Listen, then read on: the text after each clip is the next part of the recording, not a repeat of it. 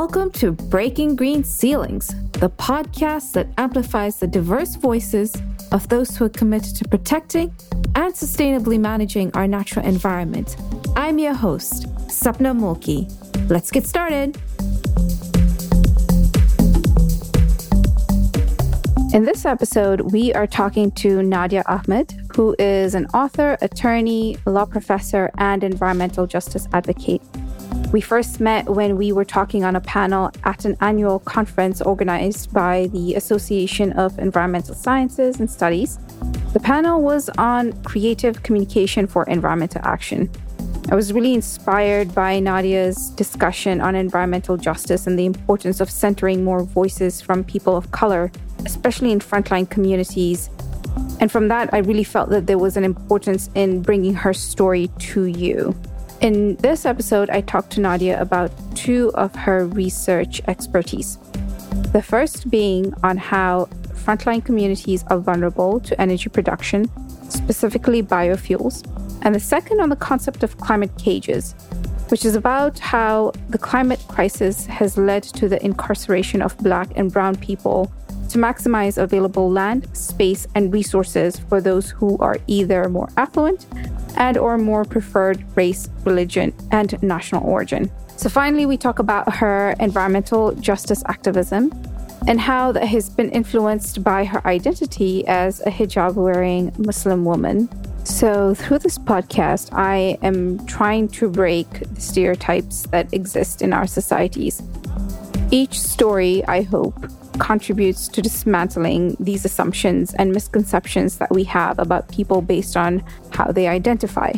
I truly hope that this conversation with Nadia helps you have a greater appreciation of the diversity within the human race and how that diversity is contributing to sustainable and tangible solutions to our environmental challenges. Enjoy!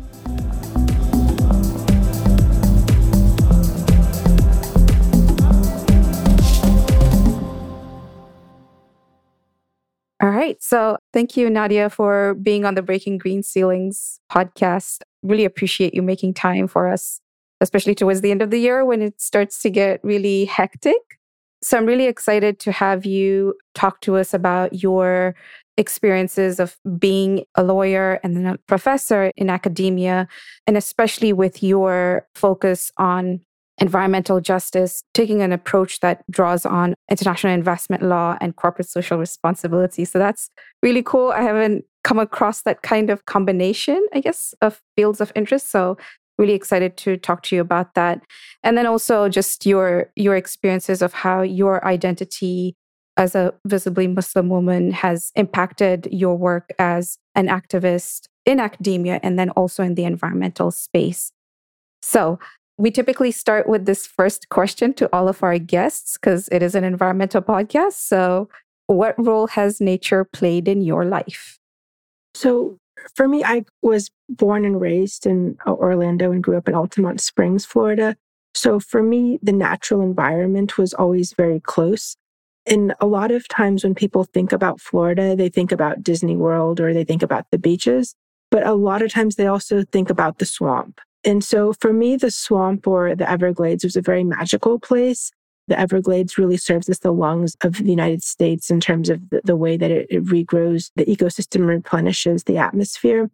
And another thing that's really exciting for me about Florida was seeing that the swamp really the technical term would be wetlands really served as as a way to it was a natural way to limit sea level rise and so the reason why I was in Florida is because my dad moved here in the early 70s. He moved here the same year that SeaWorld opened its doors in Orlando. And he worked as an engineer. And so a lot of the work that he did is a lot of the work that I also work to, like he was involved in development and construction. And so a lot of the work that I also do is related to limiting development and having more sustainable growth. Yeah. I went to school in Florida St. Petersburg, Florida undergrad at Eckerd College. So I guess my familiarity was more with the the west coast of Florida. However, I did do an internship during my master's with the Florida Sea Grant, and part of my work was developing a water policy curriculum for high school students, And of course, the Everglades was part of that curriculum because it's such a huge part of Florida.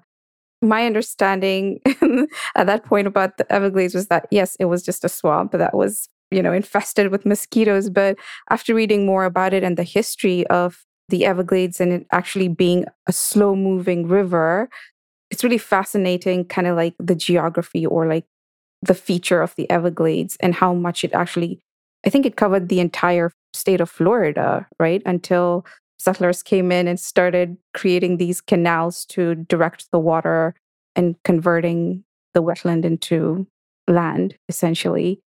Yeah, that's really cool. So, like, were the Everglades your backyard in a sense? So, the Everglades is primarily centered in South Florida, but the ecosystem slash the environment of it also moves up towards uh, Central and North Florida in terms of having these river based communities as well as a number of lakes and different types of estuaries. So for me, one of the closest river bodies was the Wekiva River. And the Wekiva River is the only designated scenic river in, in the state of Florida, it has a federal designation. Oh, wow. And so this is a special protection that is given to it. And there's other rivers that have been that have sought to get the protection for it, including the Kissimmee River. And so that same type of natural environment with springs and ecosystems was essentially my backyard. And so we grew up seeing a number of alligators. We also were, when we would go to, to the coast, we would see, we would go shelling and find seashells on the shore and also see jellyfish and, and even in some instances, a shark or two.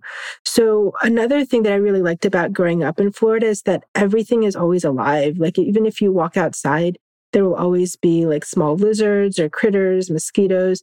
And so that, that sense that the, the, the environment is really a part of you and really is really important for me. Yeah. Oh, you totally said something that resonated with me and it reminded me of the palmetto bugs that were on our campus. I was like, oh, they're so terrifyingly big and gross looking, but kind of cool at the same time. That's really cool that you grew up in Florida and just like your observation of nature being like everything is is alive which is so true. So fast forward you know now your academic career has focused mostly on frontline communities who are most vulnerable to energy production. Perhaps you can tell us a little bit about how you found yourself focusing your energy and your labor on this issue because i believe you were working on the private side for a few years. So what kind of like helped you or made you make that transition? And then, in terms of your work around frontline communities, what are some of your observations and what are some of the solutions that you propose? So, gosh, I asked you three questions. Sorry. sure. So, in terms of the first issue, I, I would look at, I was always interested in, in environmental issues, but I wasn't sure about how to get involved and to develop into that issue. And two other areas that I was interested in at the same time were journalism and the law. And so this movie that I watched called The Pelican Brief, which stars Denzel Washington and Julia Roberts, is a story of another swamp out in uh, Louisiana. And so that movie, for those who may not be familiar with it, goes through the story of how these endangered pelicans are impacted by oil and gas development. And so that was a movie that really brought home to me the idea of looking at environment and the law but when I uh, continued uh, going into the law, I didn't really have the opportunity to primarily start out as an environmentalist. I was looking primarily from a civil rights and social justice issue and thinking about getting involved in advocacy issues for, for my community, uh, which is the South Asian, Muslim, and Arab communities, especially after the wake of 9 11. And when I got to law school, I think I just got really disillusioned in terms of uh, seeing that there just wasn't a space. It was also very difficult for me as a woman to operate in that space as well. And so I started becoming more interested in business uh, and corporate law as well as just international trade. I took a class in NAFTA and I really enjoyed it. And my professor at the time, he told me that just get whatever job you can out of after law school. And it may take you about five years or so to get to what you want to do. Like you need to just get the practice experience first. And so that's what I, I did when I graduated from law school. I ended up getting a job. It was actually hard for me to get a job, even though I went to a great law school and had a good like resume. Because when I would show up for the interview, this is before LinkedIn was big, they wouldn't know how I looked like. And so when I showed up, I just wasn't the fit for what would be the right fit for the firm. So I ended up taking a job in insurance uh, litigation defense, and I really, really hated it. And then I ended up going out on my own for about a year or so before I rejoined the firm that I worked for when I was a law student in Gainesville. And I worked for that firm for about four years, and I really learned a lot in, in uh, working in like small business area as well as land use, zoning, and asset protection work. And then I had an opportunity to do my master's degree after my son was born, and my husband was also doing graduate work. So I decided to quit my job and do a master's program in environmental and natural resources law. So this was, I was about 30 years old at the time. And I felt like I had a second wind and would wanted to really be able to do what I wanted to do. And so that's after that I started going back to what I wanted to do, which was environmental and energy law. Okay, okay, okay. That's really cool. So, did you end up going to school to get an environmental law degree as well then? Yeah, and so when I went back to get my like as the master's in law at the University of Denver, my focus was in natural resources and environmental law. And so I took about 8 classes while I was a student there uh, for my master's program. And every class I took, I had a class that focused had a paper that was due. And so after I graduated over the next year or two, I spent uh, time trying to publish those papers. And, and at the time, I also took the Colorado bar and ended up working for an oil and gas company out there because that was really the only opportunity I had right away because I didn't have the geographic mobility to go find an academic job. And within about a year or so after my second child, my first daughter was born, I ended up getting a fellowship at Pace Law School in White Plains, New York. And so my husband and I moved out back to the East Coast. Yeah. That's wow. That's a quite a journey, but it's great that you were that you were able to like have that second win and go back to school. When you're talking about the Pelican Brief, it reminded me of when I watched that movie and I was like, this is really cool. I want to be an environmental lawyer as well. And there was also the Erin Brockovich movie as well, which was quite inspiring for me, at least in terms of like using the law as a way to bring justice to the natural environment, but also to communities that are impacted by environmental pollution from corporations. So I haven't heard anybody else like I thought it was just me who was like inspired to like take environmental law because of those movies. So but I didn't end up doing law because I think I spoke to an international environmental lawyer who was like, sometimes you've got to make some decisions against your ethics. And at that point, I was like, oh, I don't think I want to do that because I want to get into environmental law for ethical reasons. And if I ever find myself in a place where I had to choose, I don't know if that was then worth kind of like that effort. But, anyways, I was kind of like very, for lack of a better term, very black and white about it, I guess. But yeah, I guess have you found yourself in such a place where you've had kind of like these ethical conundrums in your work? Yeah. And so for me, I feel like I confront that question every day. It's not just like on a day to day basis in terms of like what's in front of me, like what's on my desk, but essentially, like, am I a part of this institution, this structure, like even this entire yeah. field of the law that really doesn't actually provide justice and equality? Because what I also see uh, happening in the law is really about this idea of different power dynamics and how it's really suited more towards improving the conditions for those who are already well off. And it also is really driven more by wealth maximization and the profit motive more than anything else. But at the same time, there's this, I'd say, a, a bigger battle, and that is to really dismantle those systems and some of that chipping away has to be done from the inside versus coming in from the outside. And so that's where I think that it is helpful to be still involved within the law to really find a space to dismantle it. Yeah.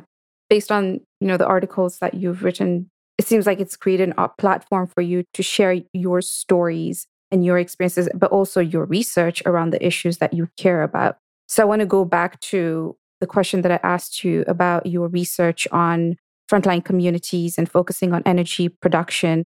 Tell us about that research. There's also a term that you use, blood biofuels. If you can include that in the description of your work. So, the first time I and remember like seeing my grandmother's kitchen in Pakistan, I remember the type of stove and fuel that she used.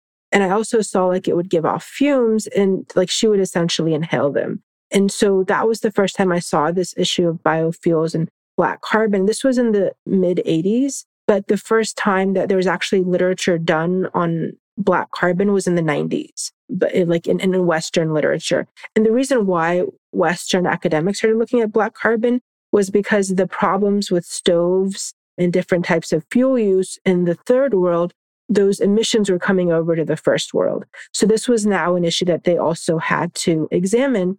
But what I did in my research is I uh, stepped back and also saw that the biofuels themselves were being touted in the first role as this type of clean energy resource. But just like oil and just like natural gas, which has issues of hydraulic fracturing, as well as even hydroelectric dams, there's other social um, and environmental issues that are completely overlooked. And there's a whole industry behind it that pushes it forward as a clean energy resource. And so when I kept digging deeper in terms of my research, and there aren't that many people within the legal and environmental academia that do as much research on on biofuels because there's this general idea that it's not a good fuel source but i wanted to look deeper in terms of what are the environmental as well as uh, social justice consequences of this type of biofuel and so what i found is that there was also behind biofuels there was a number of land grabs there was death squads as well as life cycle analysis of the biofuels themselves that weren't being accounted for.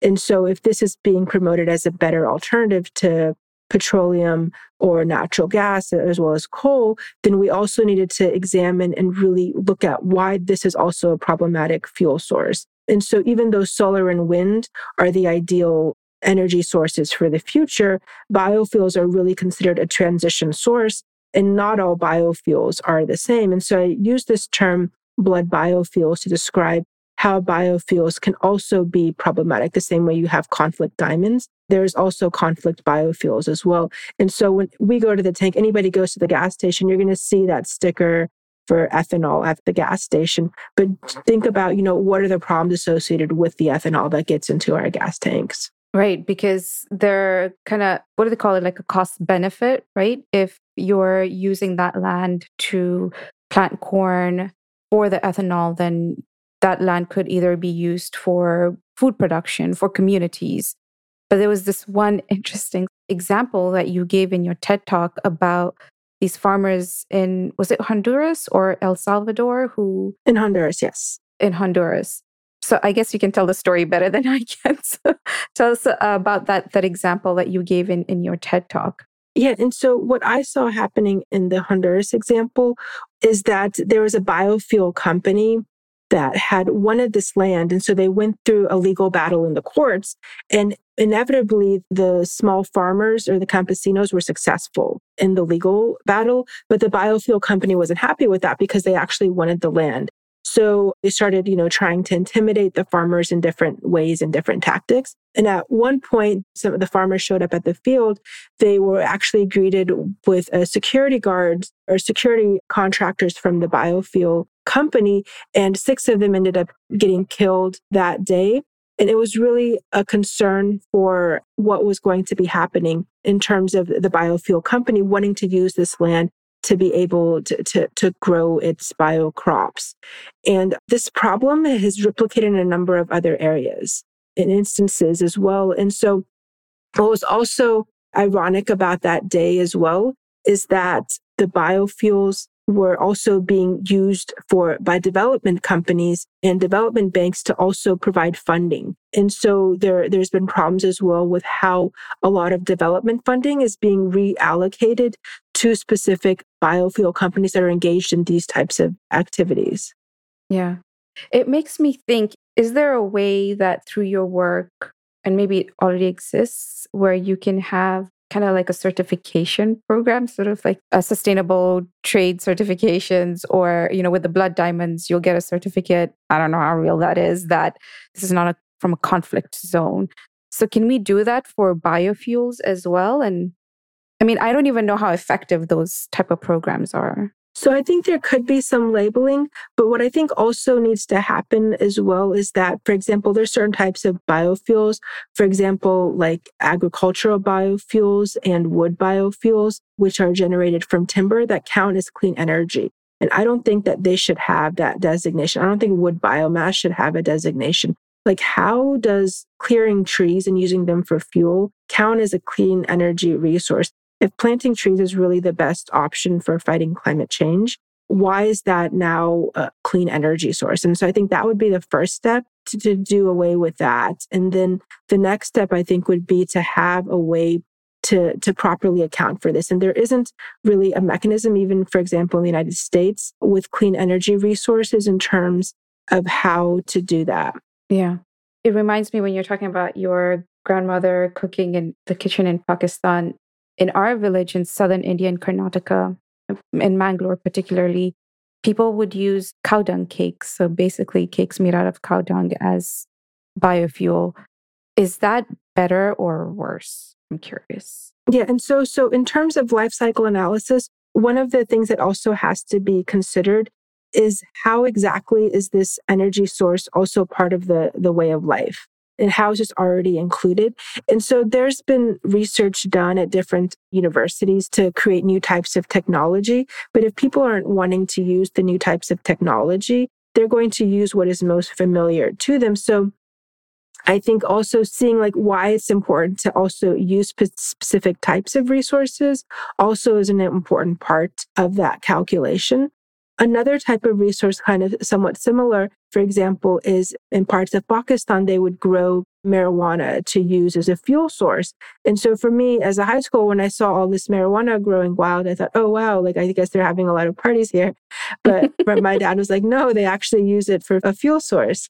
And so that was really, I started thinking, okay, this is the subsistence energy resource for, for this area. And this is really what people are doing. And it gives them more self sufficiency versus having to rely on other, other places. And also looking to see how much it takes to get by in the developed world versus how much it takes to get by in what our carbon footprint as well as carbon shadow is in the first world.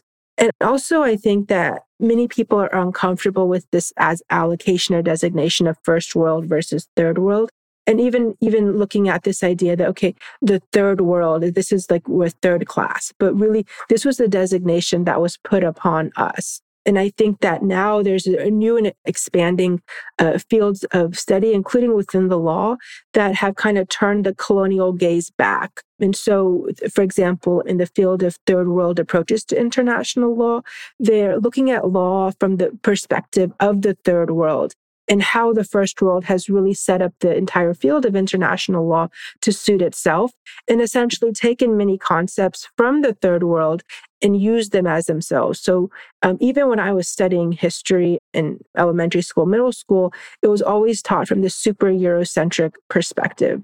And even, you know, when I last week when they had Thanksgiving, uh, the week before my daughter had to do a project to make a on her own a Mayflower ship. And so I got into it with her. I was like, why don't you actually make like a real ship that came to like why don't you make like a slave ship i mean that would be actually what happened and she's like, no, I'm not going to do that. I mean, I either have to do this project or I get an F.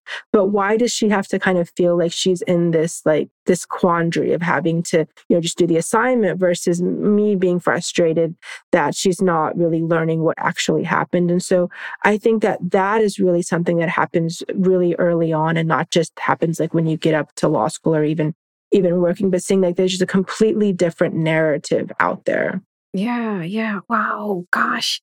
Uh, I don't know what I would do if I was in your situation. I feel bad because for her, she's like, I don't want to fail by kind of telling the truth or the reality of history. Anyways, I guess that would be another conversation for another time. Just trying not, not to go down a rabbit hole. So, in your research, then, what are the I guess, the less problematic biofuels? And then how can a regulation and governance mechanisms help promote these technologies that are inspired by biofuels? So, what I argue for is that there's other types of advanced biofuels, and these are lignocellulosic biofuels that include algae, seaweed, or even crop residues, as well as uh, used cooking oil. Uh, these are types of biofuel that could really essentially there's enough volume of them to really provide a high number in terms of the volume that is needed to scale biofuels. The US government wanted to create a billion ton bioeconomy. and exactly what would a billion ton bioeconomy look like? Is there just a push to get to a billion tons to, to just say, you know, we reached a billion tons? Or is it really going to be done in a sustainable way? And so we don't have clear indication yet from the Biden administration in terms of where they want to go with this. The Trump administration really kind of continued this middle line with biofuels. But we do have some indications that Biden will be cutting back a little bit more on these these types of uh, agricultural biofuels. But I don't see the same indication with timber resources.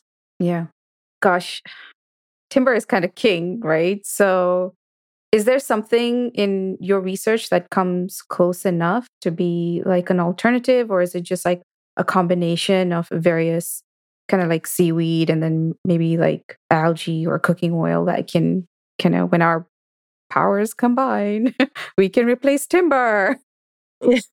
So I, I think for some of the problem is that we just spend so much money on other things that we don't have enough money to spend on the innovation that is needed for energy. I mean, we really need like a Manhattan project uh, when it comes to finding sustainable energy solutions. And for example, though, the oil and gas industry has spent several hundred millions of dollars on, on algae biofuel, but they haven't been as successful because I think they have, don't have the right players in place. There was actually a 17 year old student from Colorado who would set up biofuels like in her bedroom. So she would have her set her sleep cycle with the life cycle of the algae so she could conduct her experiments on, on the algae. And so she was really doing some of the more innovative work. And I think that some of the solutions for clean energy resources aren't going to come from the big companies and the big corporations, but they will be coming from an innovation from young people as well as those who may, may not actually have all the tools that are necessary for them. So I think there has to be more innovation as well as resources allocated to the research of a clean energy resource. Even, for example, in the Middle East, which is traditionally the home of oil and gas production as well as natural resources, they're also spending a lot of resources on trying to develop advanced uh, biofuels, especially for jet fuel, as well as for, for, for running different types of uh, fleet vehicles. And the reason that they're doing that is because they also want to conserve the precious commodity of petroleum for export to us. And so they have developed the systems, like if you're looking at Saudi Arabia and the United Arab Emirates, they're really pushing more towards renewable energies in ways that other countries, including the United States, are not. When I would I go there and come back and look here, I feel like so backwards in terms of how far behind we are with uh, renewable energy. But they're really seeing this as a way to kind of move forward into to kind of it's an economic model for them, not just a clean energy model, but an economic model that they want to use this and conserve this precious resource so that they can sell it to us. Yeah. And then, yeah, we end up being kind of dependent on them for that energy source, right? Have you seen any countries in the global south that are kind of a little bit more successful in sustainable biofuel implementation so uh, what I've seen countries, for example, like Costa Rica, which has gone, you know, towards like 100% renewable, is that for them, renewable energy is not just a matter of good policy, but for survival. And so the necessity has really led to the innovation and as well. And I think that there's a lot of, of biofuels which are indigenous to a certain area. And those resources are the ones that could be more properly exploited. But at the same time, the concern is that you have large companies that come in to, to really come in for, for the land grabs. And so there has to also be innovation to have biofuels at a smaller scale. So the same way you have microgrid for solar or wind, there should also be a way to develop and deploy biofuels in a way that is environmentally friendly, but also economically uh, feasible. Yeah. Wow. It's, I don't think I've ever had as much of an in depth conversation around biofuels. So this has really been eye opening for me. Thank you for, for sharing that. Switching a little bit, I wanted to talk about some of your, your recent research around about this concept that you developed called climate cages. This is more recent work. You also wrote an article on it. Tell us what that is. So, for me, when I looked at this concept of climate cages, I noticed that many of the responses, especially the first world responses to climate change, are looking to, you know, reduce emissions But essentially, what they're also doing is they're trying to preserve capital resources as well as land, um, environmental resources for themselves because there's a scarcity of land. There's also a scarcity of capital that is available. And so invariably what this leads to, it leads to increasing prison populations as well as increasing in climate refugees and displacement. And so this displacement and dislocation that happens creates another level of carcerality. So, for example, we saw at the southern border of the United States a large influx of migrants from, from Haiti. And many of them have been dislocated and, and displaced for uh, not just the most recent earthquake that had come there, but also since the last earthquake 10 years earlier. And so this constant displacement. And so they essentially show up at our border trying to have a better life. And it's, it's that they're coming out of sheer desperation. And so this desperation that is created by uh, not just a climate crisis, but the how the climate crisis also becomes a threat and multiplier to other types of conflict. We've seen this as well happening in Syria as well as in Iraq of how conditions of drought as well as have led to increased uh, levels of conflict and has created a, just a, a massive refugee crisis. And so the solution hasn't been to actually to properly house, feed, and clothe them and, integrate them into new societies. It's eventually been to create a permanent refugee status uh, for them, to detain them, as well as to, in many instances, for example, in the United States, to incarcerate them when they try to seek out asylum. And so, even the idea of climate change also is that uh, citizenship becomes uh, one of the highest levels of, of privilege, and that you essentially become boxed into your country and you're able to travel more freely based on what type of passport you have. And so this is really the idea behind climate cages is about incorporating how colonialism and slavery have also played a role in the climate crisis. And so in terms of having equity and inclusion, as well as proper reparations would be to have immigration, as well as to have inclusion of having loss and damage uh, reparations for for climate change. Yeah. How would we do like climate reparations, like reparations based on climate change? How is there a way to determine that? So, uh, Suketu Mehta, who is a journalism professor at NYU, as well as Michael Gerrard, who's a Columbia Law professor, have argued that one of the ways to do reparations for climate change would be to have immigration, because immigration would be a type of reparations for climate change. Another aspect of reparations would be to have loss and damage mitigations. We recently had the COP26 in Glasgow. And what was really, really distressing for me is that right after COP26, we had just this past uh, weekend over dozens of people who drowned trying to cross the English Channel. And so there was a discussion of this issue, even though this is also intimately related to the climate crisis.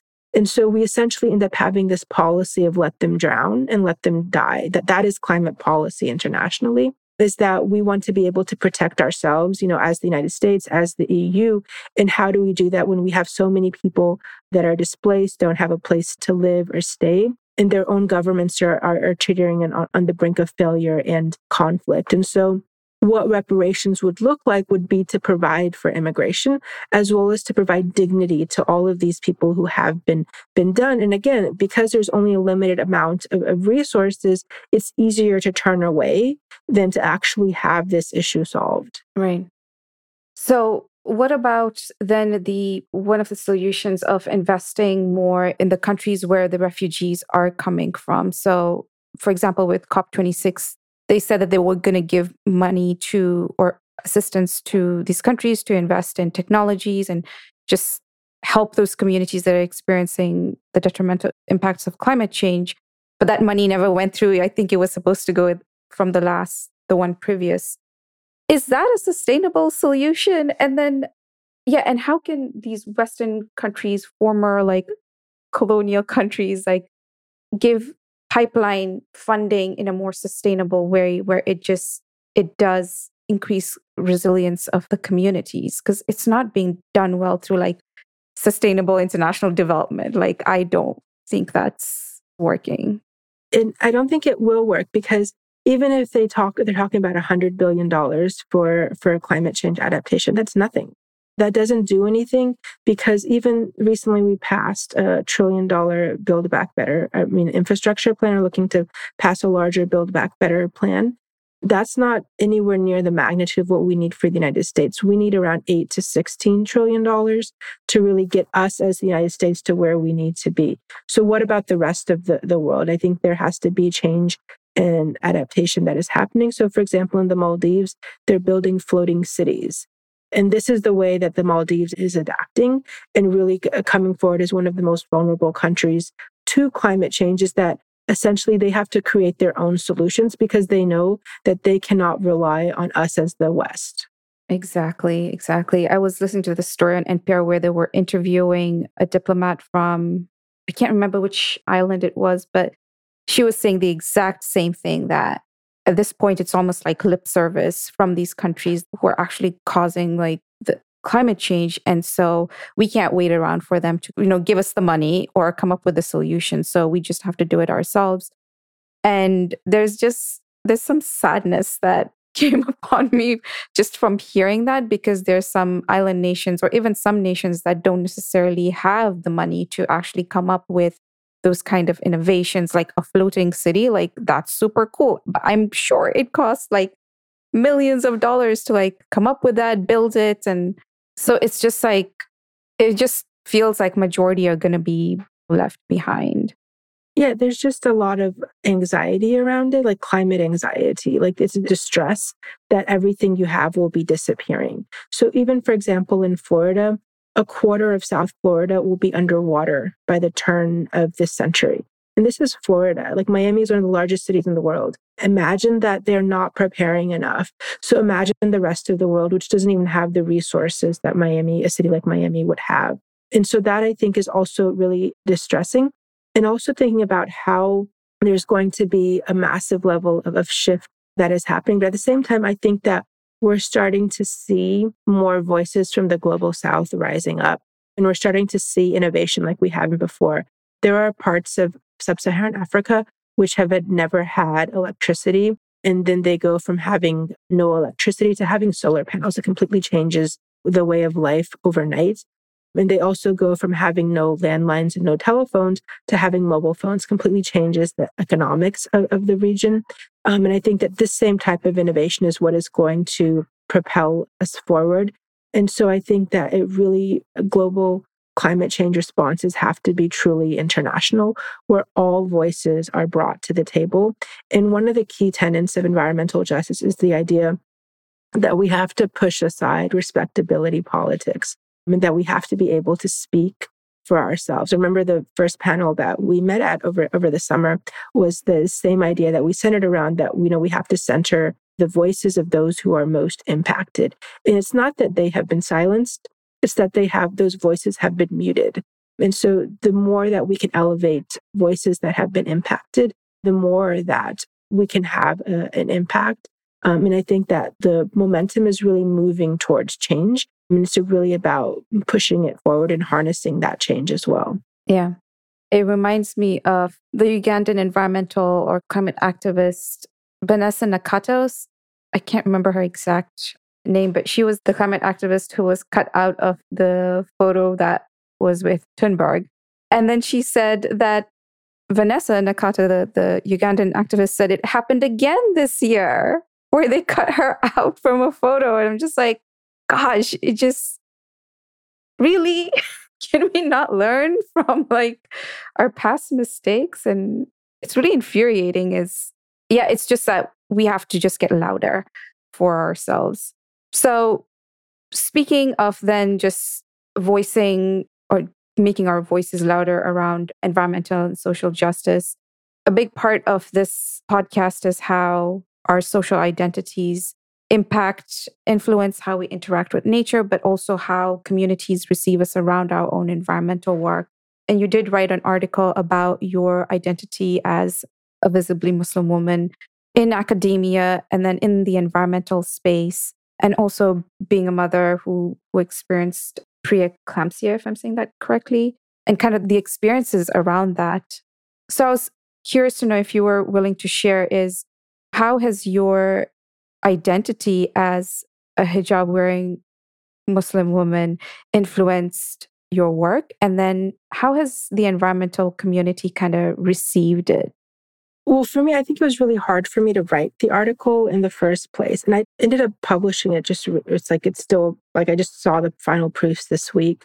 But for me, it was really hard to write the article because this was really me and my most raw self, you know, as a mother, as well as a like early academic and the struggles that I faced, as well as as a law student. And I feel that a lot of people give up in different struggles that they have because they have been told no repeatedly.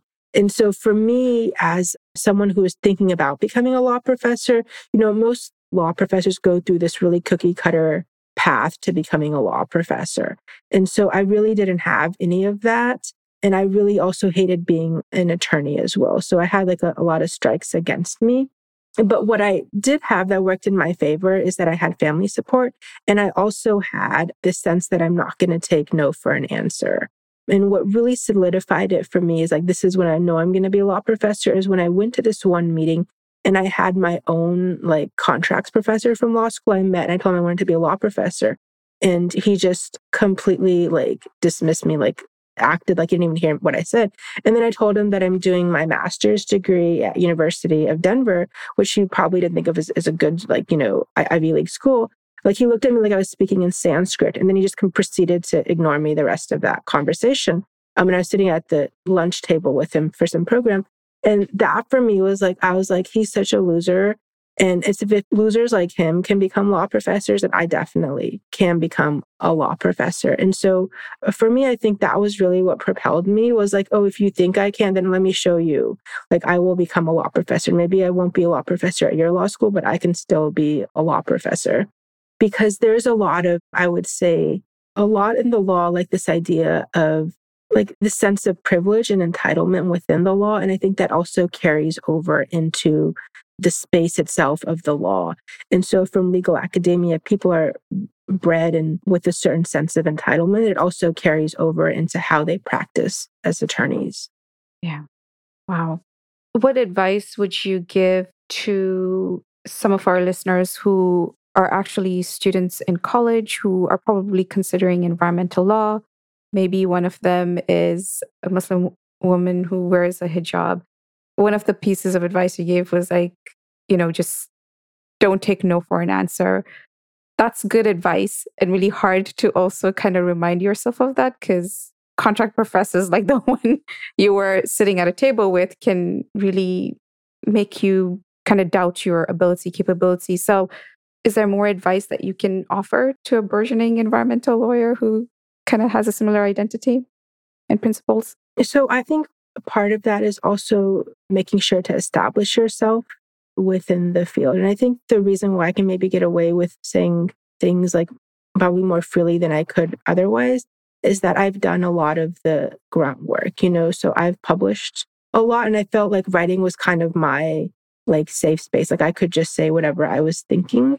And so at the same time, you have to like go through this whole process of publishing. And so the other piece that I had written about, you know, my process of becoming a law professor was also more of a storytelling. And even when my mom first looked at it, she's like, Nadia, this doesn't have like a research, like, you know, so where's the footnotes and stuff like that. And so I did go back in later on and put more like academic research footnotes. Like like one of the footnotes I put in was about biryani or like chicken nugget. Yeah, I saw. and so so my mom was not happy that I was writing about how my kids would drop food on the carpet. She's like, you don't need to be saying those types. Of, but I was like, that's really distressing for me. Like that I have to, they drop it and then I have to clean it up as well. Yeah. And so like, because I think that's a lot of what we end up doing is like just the frequency and the amount of spills that we have to clean up as, as women is that just like clean up the spill and then, and you can try to kind of limit the amount of spills that happen, but you can't always do that. So I think so some of that is like uh, a lot of people out there will complain a lot and do less. And so I, I, think that the more you actually do versus complaining, I think that also gives you more leeway and leverage to do other things as well. I mean, another piece of advice I would say is to like to be willing to take a risk. So, for example, like I've quit like comfortable jobs that I've had to move on to other other positions that I didn't even know like I would. Like, so I was, you know, a shareholder attorney in Florida when I just basically had like quit to go do my master's. And then even after I graduated, like I wasn't sure if I would still be an academic. And I worked for an oil and gas company. And I also ended up quitting that job as well as I was still like w- interviewing for visiting professor jobs. And so some of that is like things like panned out for me, but I also was willing to take the risk. Like who like especially like saying, okay, like I finally was doing something like I was like doing well, but at the same time, like I wasn't happy. So like the sense of fulfillment and being able to do what you really want to do is, is really, really critical. Yeah. Yeah, gosh. And it's also what you said is you had family support through that to kind of bolster you in, in a sense as well, like give you the kind of the emotional support that you need to get through those difficult times. But yeah, I really enjoyed that article. It was refreshing because I've read a lot of journal articles, but none that were just a very honest and vulnerable kind of account of your own experiences. Because, like you said, that's true. This is what a lot of women have to do in terms of like being the CEOs of their households and also pursuing kind of your own ambitions professionally. So I appreciate you adding the footnote for the biryani as well because I was like, people need to know what that dish is. It's delicious, but yeah, thank you for for sharing that article. And I was also just surprised that it was it was in a law journal, correct? Yes, it was published in the Florida International Law Review. So it's like a real law review article. And so that's what I think is like, and also not just a specialty journal, but like a real law review article but also to think about like internal dynamics. So, for example, like the University of Florida, where I went to law school, I'm very critical of the law school in the article, is really like the flagship law school of the states, even though it has its history of segregation and really just maintaining the power structures. And you have Florida International, which is really a burgeoning law school. It has like the best test scores in the state for bar passage and is really uh, still not able to really rise in the reputation wise as the University of, of Florida. And so there's a lot of other like dynamics around that as well. And so even thinking about like how FIU would give me the space to publish this article that I felt that I'd been essentially writing on my iPhone while I was waiting in the carpool line to pick up my kids. And so I think just thinking about like the organic process of that was hard to do. And I wasn't even sure, even like as I was even seeing it like come closer, I was like, oh, I don't know if I should put this out there but I felt like I need to do this for not me, but for my students as well as for my kids. Yeah. I'm glad you did it. And I'm sure it took a lot of bravery to publish something like that. And it's quite detailed as well. So I, and, but I love the storytelling. Like we need more of that, especially like in our education spaces. So thank you for that. So we're to make another switch here and kind of start to wind down our conversation. And before we do, I typically have this lightning round with our guests. And it's a series of four questions where you just answer the first thing that comes to your mind. So if you're ready, I can pose the first question to you. Yeah, I'm I'm ready to go. I'm from Orlando. It's the lightning capital of the oh, yeah, that's true. what have you read, heard, or watched that has influenced you the most? So I've watched The International, which is a film about a banking scandal. And it shows you about the problems with the banking sector as well as international arms sales and shows you a lot of the problems that are associated with that. Mm, okay. Is that on Netflix? Yes, I think it's a 2010 film. Okay. They show it on airplanes a lot, I think.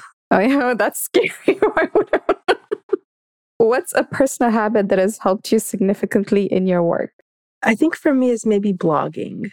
So even this past weekend, I blogged two or three blog posts. And then I deleted. I saw that. I was like, what? You just turned out it, like the holiday yeah. just ended or yeah so th- then i actually went back and deleted two or three of them because i felt like they're just like too strong out there yeah because i think people actually do read them i read it i like them yeah so I, I think that has really helped me to kind of just have a place to put down my thoughts, but still have them be in the openness. It really helps me. That's really cool. What's the best piece of advice you've received? I it's just just don't don't listen to anyone. I'm just thinking of the loser contract lawyer. Finally, what is your superpower? So I think my superpower is that people underestimate me. They first of all they think I don't speak English. Oh yeah, it was in your article where like they sent over the translator and you were the hospital. It's like the cheek.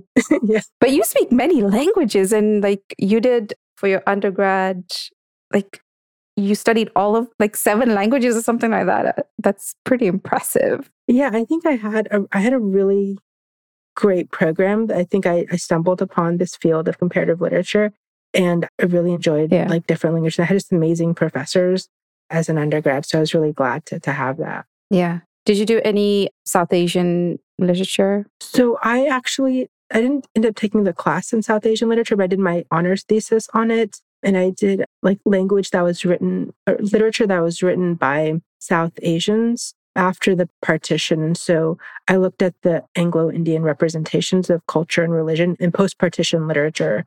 And so what, one of the books I looked at was Bapsi Sidhwa's Cracking India. I also looked at Khushwant Singh's Train to Pakistan. Another book I looked at was called Difficult Daughters, as well as I think Sunshine on a Broken Column. And so those novels were really essentially some of the conversations, and those would be similar to the conversations I would have within my own uh, family around partition and the role of memory. And I had an amazing undergraduate thesis supervisor, Dr. Ananya Kabir, who's now a professor of English literature at, at King's College in London. And she really, I think she really paved the way for me. Like I could see somebody like as an academic, like a Muslim woman academic from her. And I was really blessed to, to have her as a professor as well as a thesis advisor. Yeah, gosh, the power of mentors, I tell you, it's really life changing. Awesome. Well, thank you so much again, Nadia, for such a diverse conversation. You talked about biofuels, which I didn't know much about. And this the concept of the climate changes, that's another thing. Like I didn't make that connection, but reading your article was like, oh yes, of course. Wow. Like it's so apparent and literal and then just your experiences of, of being a, a Muslim woman in, in this space. So thank you so much for sharing your stories with us. So before we go, is there anything else that you would like to add that you didn't get a chance to? I think it's just important to really believe in yourself. Like no one's going to believe in you the same way that you can believe in yourself and just really to just never never get up. I think that's really like the post-it note I would put is just don't give up. Yeah. And it's replaced the FedEx package. awesome. Well, thank you again, Nadia, and hope to stay in touch on your journey. And I'll include the link so that people can read your awesome blogs and articles. So, okay. Thank you, Sapna. It was really a pleasure. Thank you again.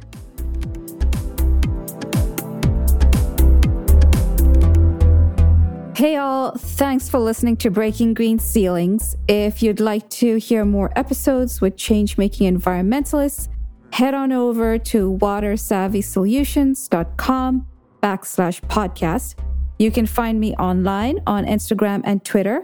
And as always, if you love the show, please don't forget to subscribe, rate, and like on iTunes.